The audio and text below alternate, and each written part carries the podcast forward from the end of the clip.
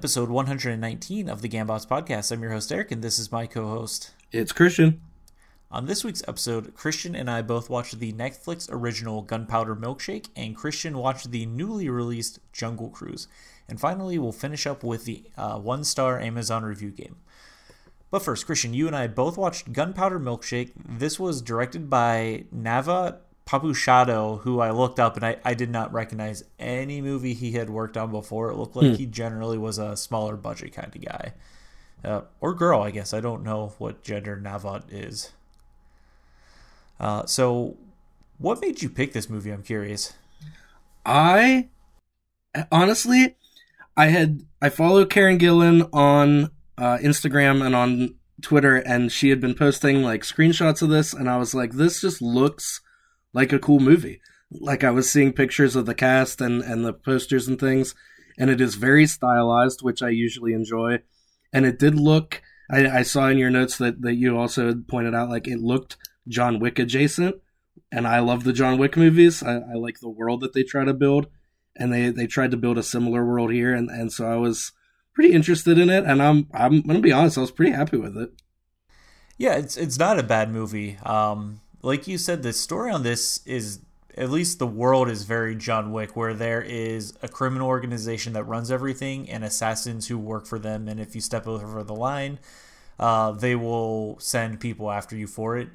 But instead of being really a story of revenge, it's more about a story of this girl living the life and then accidentally like making the wrong kill, uh, getting the organization on her, and then reconnecting with her mother and her aunts, I guess. I couldn't figure out if the librarians were like her actual aunts or not, but it was a movie that had a surprising uh, family tone in it. I was not expecting. Yeah, all it was missing was Vin Diesel. Any movie about family now, he is obligated to show up in. He's in the background somewhere. Just pops out. uh, so you had mentioned that this was a very stylized movie. Did you enjoy its style? I did. It was a little aggressive at first, but it it uh I don't know if it toned down or if I just acclimated to it, like getting into a cold pool.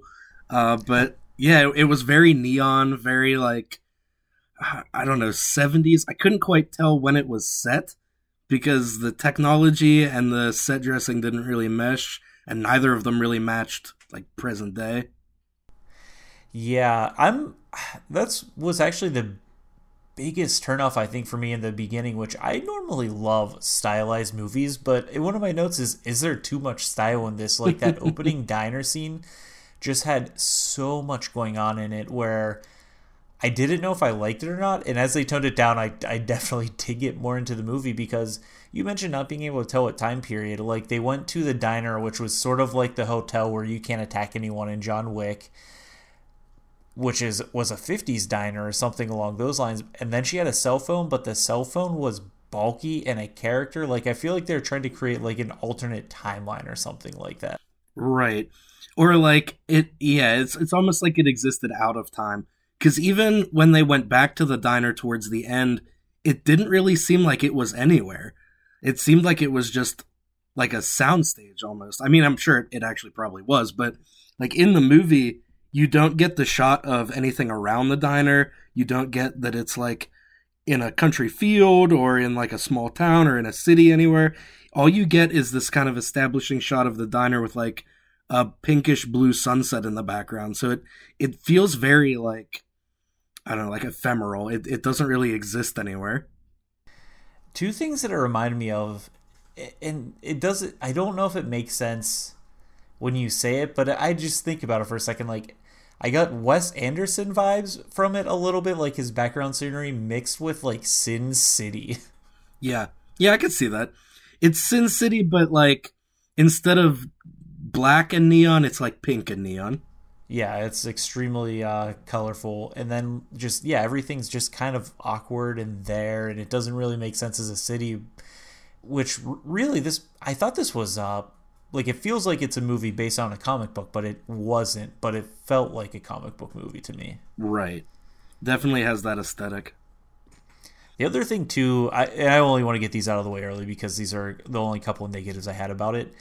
the opening scene, the music in this really threw me off because it felt like something that Tim Burton's Batman would have, and then they like also included pop music. Well, not I don't know if it's pop music, but classical music and various like actual songs in it, and that also threw me for a loop until I got used to it. The music was a little strange. I will grant you, because I I watched with the subtitles on, not not necessarily on purpose. They were just on, and I didn't feel like turning them off.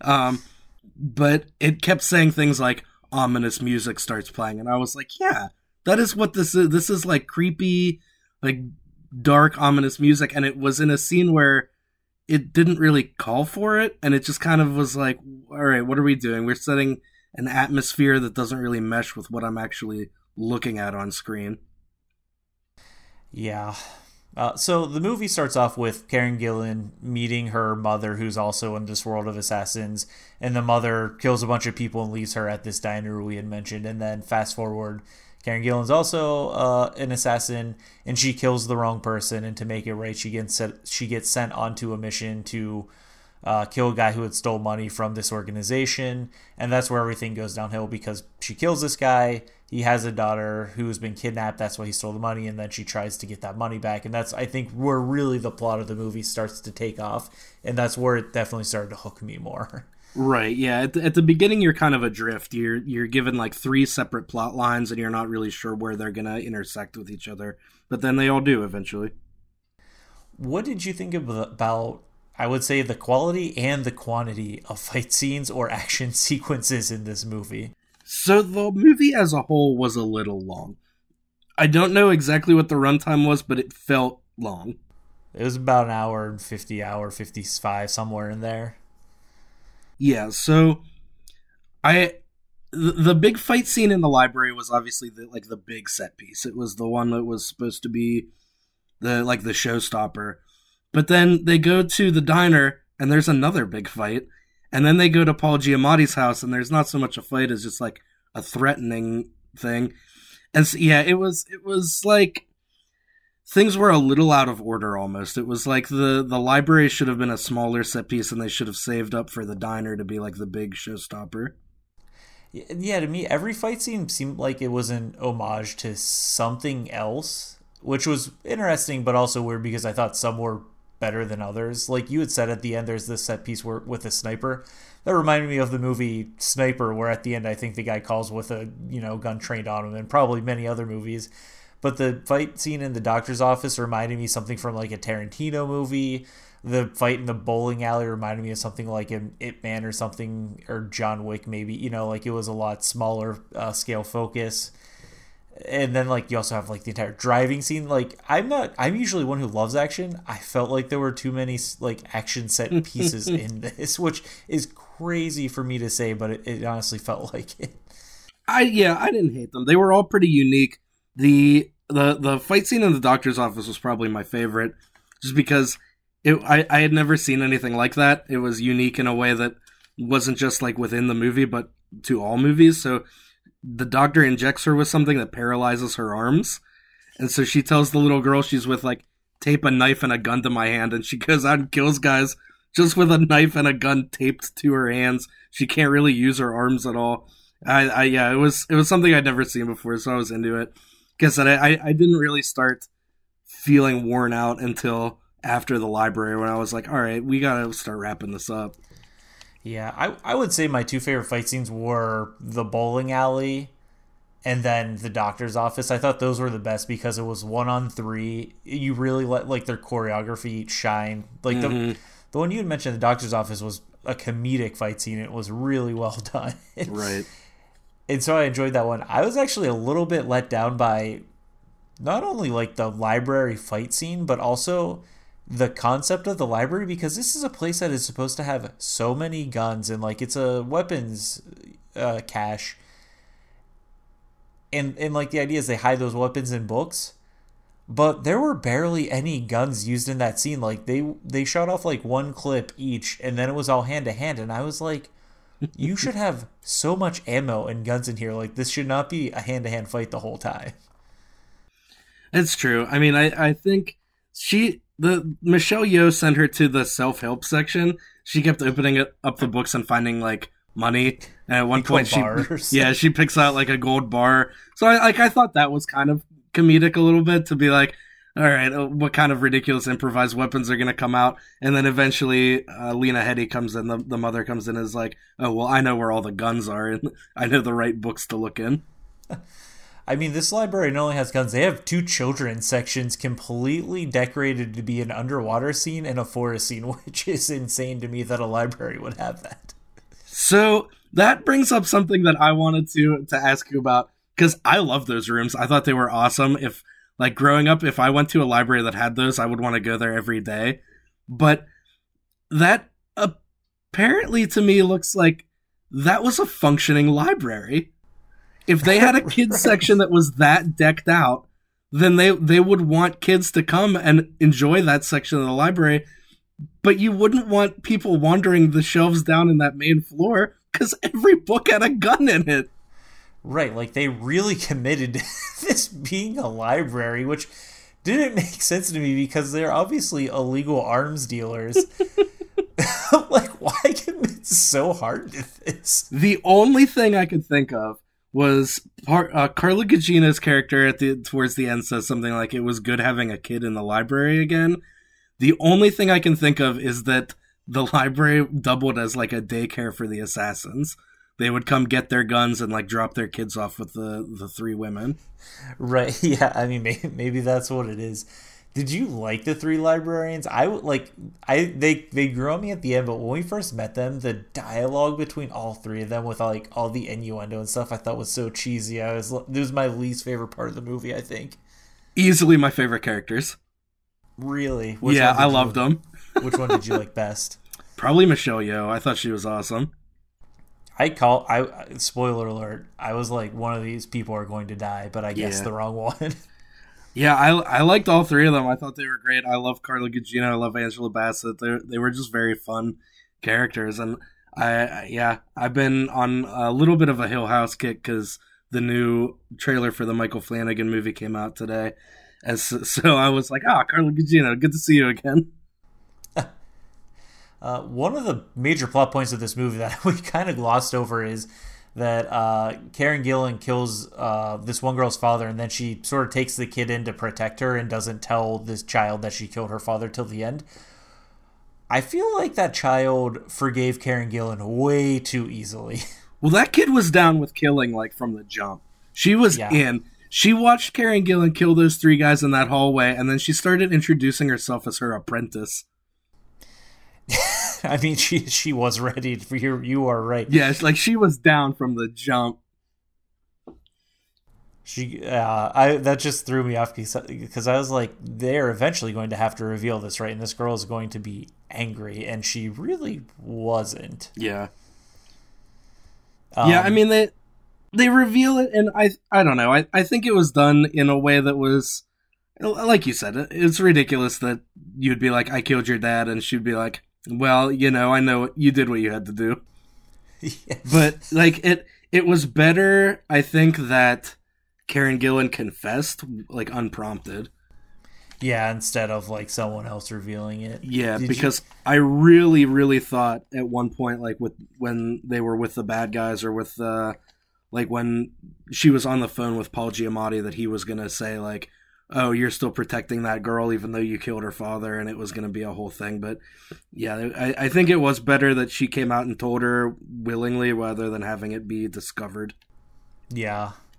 One thing, sorry, one thing I wanted to go back on that I thought was hilarious, and I I forgot to mention was the kid, the people who kidnapped the daughter were all wearing monster masks. Did you notice that she staked the guy wearing the Dracula mask in the heart with like an actual stake? I did, and I laughed pretty hard.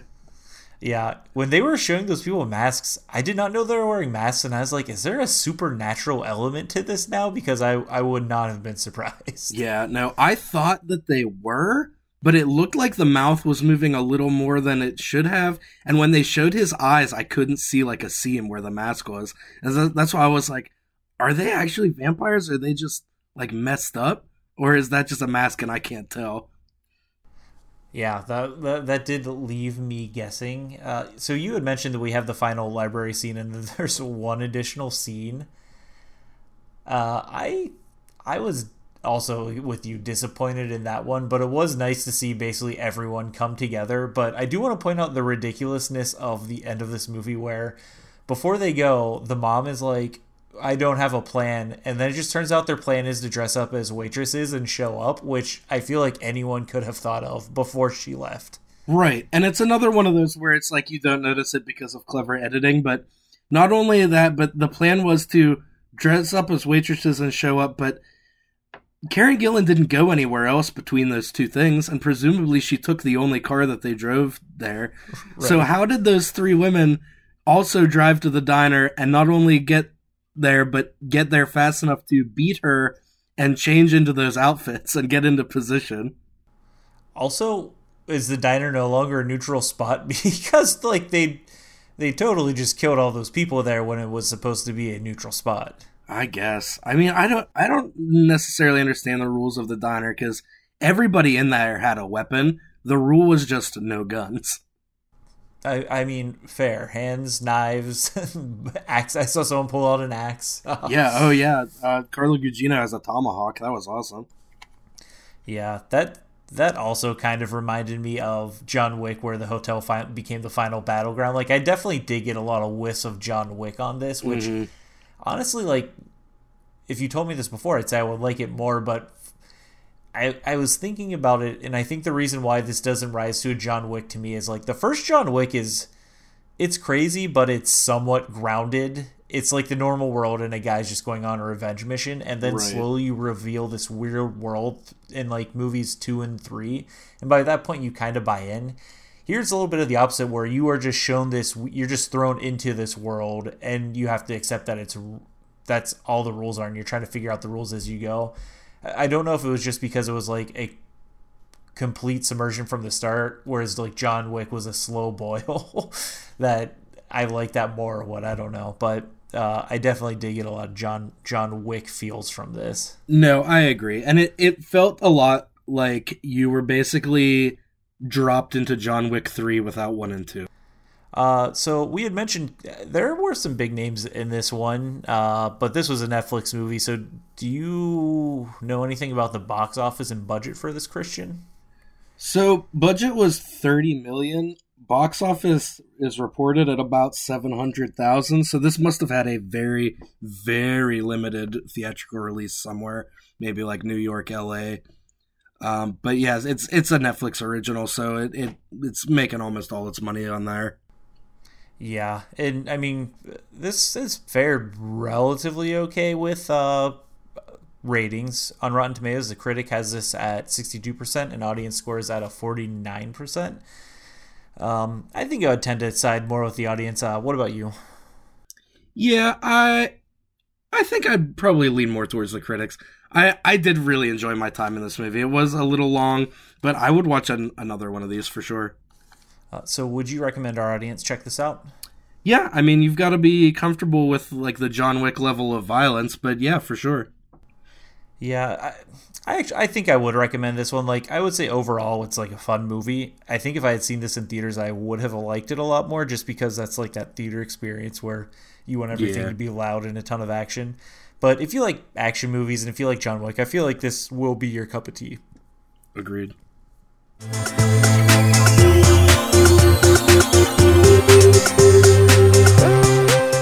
Okay, Christian, you recently watched The Jungle Cruise. Uh, this is an interesting one. This is the most recent Disney movie based off of a ride since what was the last? What was the last one? The Tomorrow? Oh no, Tomorrowland is a place in the park. Oh God, I forgot about Tomorrowland. Like Haunted Mansion, maybe. maybe? Yeah, Haunted Mansion, Pirates of the Caribbean.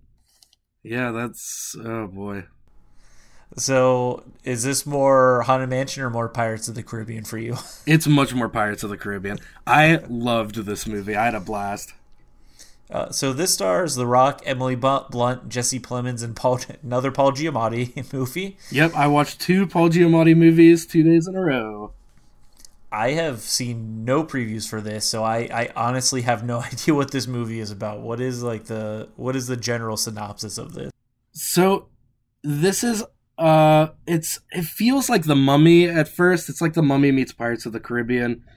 Uh, Emily Blunt is a uh, I don't know what you would call her. I guess she's like an archaeologist, treasure hunter, and she is looking for a magic tree in the Amazon whose flowers have healing powers. So she goes to the Amazon after she finds an arrowhead with um like the clues to unlocking its location and she hires the rock who is a riverboat captain to take her up into the amazon to find the tree. So you said this reminds you of pirates of the caribbean or the enemies similar to the pirates and pirates of the caribbean like there's native tribes or other explorers or something? Some of them yeah. So they do run into like amazon natives who uh it's it's a little like subversive. They they run into these natives who just speak perfect english and the rock kid like trades with them and stuff and and they put on like a whole sinister act but they're like oh no the rock paid us to do this. Uh, so that that was fun. But there's also jesse plemons who plays a german soldier. This takes place i think around world war one era. So he's looking for the tree to give germany the advantage in the war. And then there's also these 400 year old conquistadors who are cursed similar to pirates of the caribbean they can't leave sight of the river or the jungle will pull them back into the river. And uh, they want to find the tree to try and break the curse that's on them. Dude you said jesse plemons is the bad guy. I feel like if we ever did a poll of the movies we watched low-key like jesse plemons might be in a lot of them. He was in a fair bit of movies we've watched for this far podcast or tv I, shows. I usually love him. Like he was he was one of the uh, deciding factors for why i went to see this movie. Was he good in it? He was great he plays okay. this just crazy German soldier, and he's. Uh, I, I mean, I think my favorite role of his is still Officer Gary from Game Night, but he was pretty good in this too. Why? It's not him, and I'm thinking of ending things. so you said this is in theaters. Have you been seeing a lot of people come watch this in your theater? Yeah, this has made a decent amount of money. Even after Suicide Squad came out last week, this was still the number one movie at our theater. I I don't I think it might still be number one, like nationwide, but I didn't actually look because Suicide Squad did not have a super exciting opening weekend. But it's yeah, it, it it's drawn people in because it's the Disney Plus premium release. So I think people would rather, if they're gonna spend thirty bucks, they'd rather come to a theater and watch it than like try and watch it at home because it's also in 3D. So people are coming to see it that way as well. Oh my gosh, Christian, I legitimately did not know they still release 3D movies. we have not had that many this year, I'm going to be honest. We had Wonder Woman, we had a and the rest have been like a couple kids movies here and there. I think uh Tom and Jerry might have had a 3D release. Wow, uh, my mind is blown. I've only seen like two or three 3D movies, and I think the last one I saw was Despicable Me, which is a long oh my time God. ago to see it. uh, this movie's interesting too because you said it's on like Disney Plus premium. It's like a Disney Plus premium release. Uh, is Emily Blunt officially suing Disney now, like uh, Scarlett Johansson is over Black Widow? I had heard rumors that she was going to, because Emma Stone, I think, joined Scarlett Johansson's lawsuit over Cruella boy, Disney has released a lot of movies in the past couple months. Cruella, yeah. Black Widow, this I, I did not realize they were they're releasing them at a pace. I I'm really curious to see what those uh what those lawsuits do to Disney Plus Premium for the short term because I imagine when whenever there's a ruling or settlement, Disney will just change their contracts that allow them to do this. But for all like the interim movies, I'm really curious what happens. Yeah, so am I. I mean, I think they're they're putting movies out at a kind of blistering pace to try and get caught up to their old release schedule after having been like screwed for a year. Because there's still, I don't know if you realize this, there are three more MCU movies coming out in 2021. Are I knew the big one they've been pushing is Shang Chi. I didn't know there are two other ones coming out. Shang Chi is September, Eternals is November, and Spider Man Three is December. That's too. That's too bad. I often yeah, think like Marvel, fast. like yeah, Marvel movies were Teflon prior to 2019, but that was everything building up to Endgame. You're starting like the new. I know you. No, this is like starting the new. uh I guess phase or whatever. Yeah, this is phase four. On top of like having like having a good endpoint and then having to watch like the television series and stuff, I am really curious if Marvel's going to have the same stranglehold on the box office as they did in the 2010s. Yeah, I'm not sure. Like I people are tuning in like crazy to these TV shows though, so you never know. Yeah, but that's true, and I guess even I'm watching him, but I feel like I am one of their target audiences. Like hmm. I love comic books. I saw all of the movies in theaters and stuff. But even I got superhero fatigue from Marvel and yes. am just kind of not excited to watch I haven't even seen Black Widow yet, but you know, to try and watch four of their movies in the next couple months, you know? Yeah, that's gonna be tough. Like I I was superheroed out. I think the year off may have actually been ended up working out for them because people may have gotten some time to like reboot. Because I, I went and watched Black Widow and I was back in. Like, I'm excited for th- these movies, but man, four in like six or seven months is that's that's a lot. It, and not only is it four, two of them are from unknown quantities. Like Shang Chi, right like I've read a fair number of comics for Marvel comics. I've never read anything about Shang Chi, or I've never read anything with Shang Chi in it, and I've never read anything with the Eternals in it, uh, unless they're you know some side character in a large crossover event or something. Mm-hmm. So even that is just kind of like, oh my god, the only one I actually care about seeing is Spider Man. yeah, Shang Chi, I think is maybe they're pushing it super hard because it's the next one. Maybe it's like there's really kind of no one in it. Michelle Yeoh is in it, and Awkwafina, but Eternals at least can fall back on the fact that it's got a lot of big names in it. It's got Angelina Jolie, it's got Salma Hayek, Richard Madden, Kit Harington, uh, Kumail Nanjiani. Like it's it's got a big cast that can carry it. But Shang Chi is kind of off on its own. Like it's out on a limb. Yeah, and it's one of those things too where like I guess you could say the same thing about the phase one of the movies where it was Captain America, Thor, Iron Man, but like Chris Evans was a somewhat known quantity. He was in a fair number, and Robert Downey Jr. was a tarnished but still relatively large name. But those were also known characters. Like people knew who Iron Man was, people knew who Captain America was. I can't tell you anything about Shang-Chi other than he does martial arts and then how many people just confuse him with uh, Danny Rand, the Iron Ooh, Fist? Yeah. you know, like another tainted name. Right. So it's just one of those things where I'm really curious to see, on top of it being a pandemic, like what do these box office numbers look like for them? Gonna be interesting. I'm sorry, I took us off on a tangent. Is there anything else you wanted to t- wanted to talk about about this movie? Uh, not really. I, I looked up the Rotten Tomatoes. It got a 92% from the audience and a 63% from critics. It's not super surprising to me. This movie doesn't like it doesn't break any fresh ground. It's it, it does pretty much exactly what you expect it to do, but it's still very very fun. So I'm I'm not surprised that the audience ranked it so much higher. Yeah, uh, would you recommend this one? Oh, for sure. Then with no caveats, really, I think everybody would enjoy this.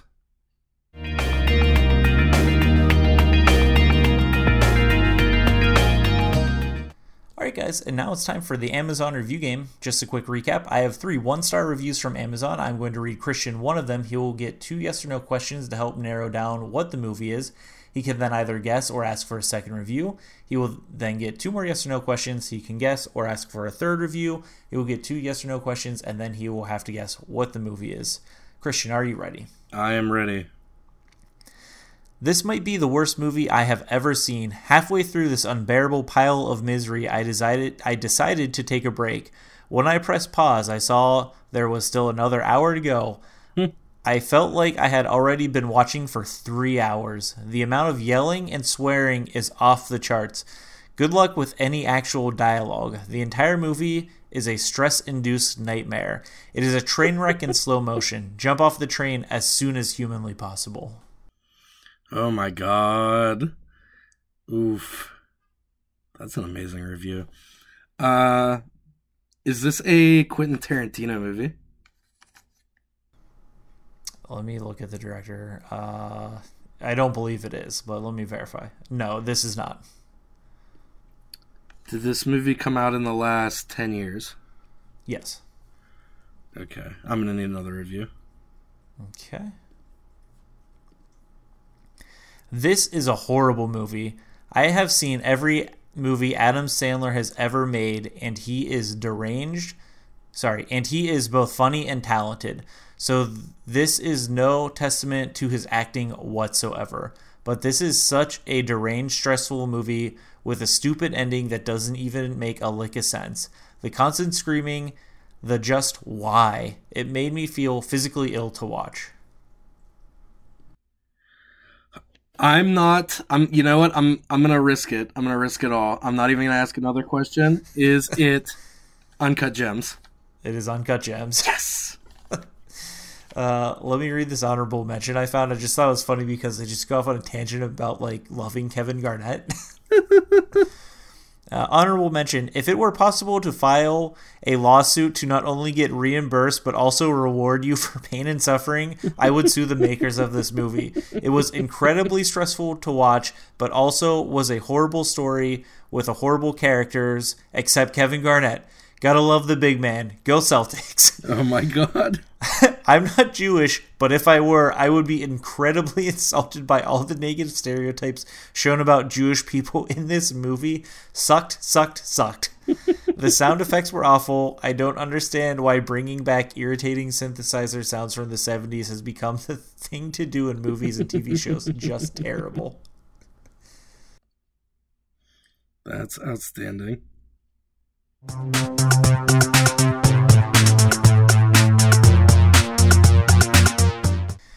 right, guys, and before we head out, Christian, what are you going to be checking out this next week? Uh, so I should be finally wrapping up my rewatch of Leverage this week. I think it's been a fun ride, and I, have been enjoying revisiting that. You uh, wait, wait, you've watched all the seasons of it? Just about. I'm I'm wow. entering season five now, and I should yeah I I I should have it wrapped up pretty quickly. Okay. Uh, otherwise, I think I'm going to watch the GI Joe Snake Eyes movie, just just to see. I uh, I like the guy who's in it, so we'll see. There's a Hugh Jackman movie coming out called Reminiscence that looks really kind of bizarre. Uh, uh, so yeah, we'll see if I have time to get to that. But otherwise, yeah, I'm just gonna be probably rewatching Outer Banks season two again. Uh, I'm in a bit of a lull right now. I actually just platinum Need for Speed from tw- the 2015 game. Uh, it was aggravating to finish up, but I did, so I'm excited I did that. And I've been putting a lot of focus onto Overwatch. I need to figure out what my next like uh, game to focus on is. I, haven't decided yet. Uh, like TV movie wise, I'm going to go try and see Suicide Squad Thursday, which I'm very excited about. I am currently watching Young Justice season three, which is really good, and uh, I what I really want to start, and I've just been dragging my feet on, is the second season of Dave on FX is almost completely out. Um, so I I need to catch up on that, and then also on Ted Lasso, which is three or four episodes into its season as well. I, I need to catch up on that. Those are my two goals for the next week.